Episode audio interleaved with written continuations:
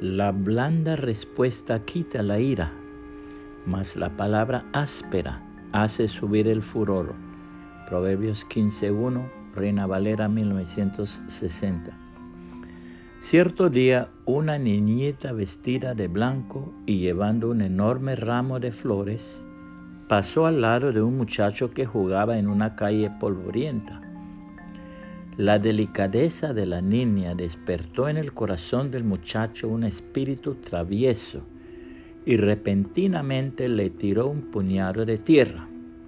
La tierra cayó justamente en el borde del vestido blanco y sobre los zapatitos limpios. La niña se detuvo, se sonrojó y los labios le temblaron como si estuviera a punto de llorar. Pero en cambio se sonrió y tomando una flor del ramo se la arrojó al muchacho que estaba en pie esperando para ver lo que haría la niña. Nunca se vio un muchacho más sorprendido ni más avergonzado. Una respuesta bondadosa operó el cambio. Este es el consejo de la palabra de Dios. Nunca devuelvan a nadie mal por mal. Compórtense de tal manera que todo el mundo vea que ustedes son personas honradas. Hagan todo lo posible por vivir en paz con todos. Queridos amigos, nunca tomen venganza.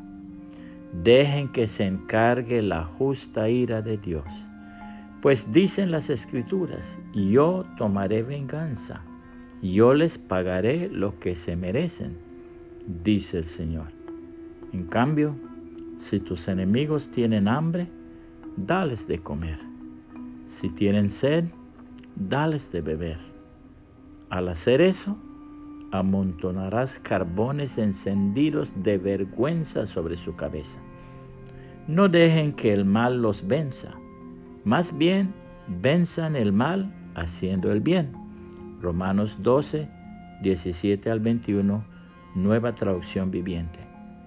Puede compartir este mensaje y que el Señor Jesucristo le bendiga y le guarde.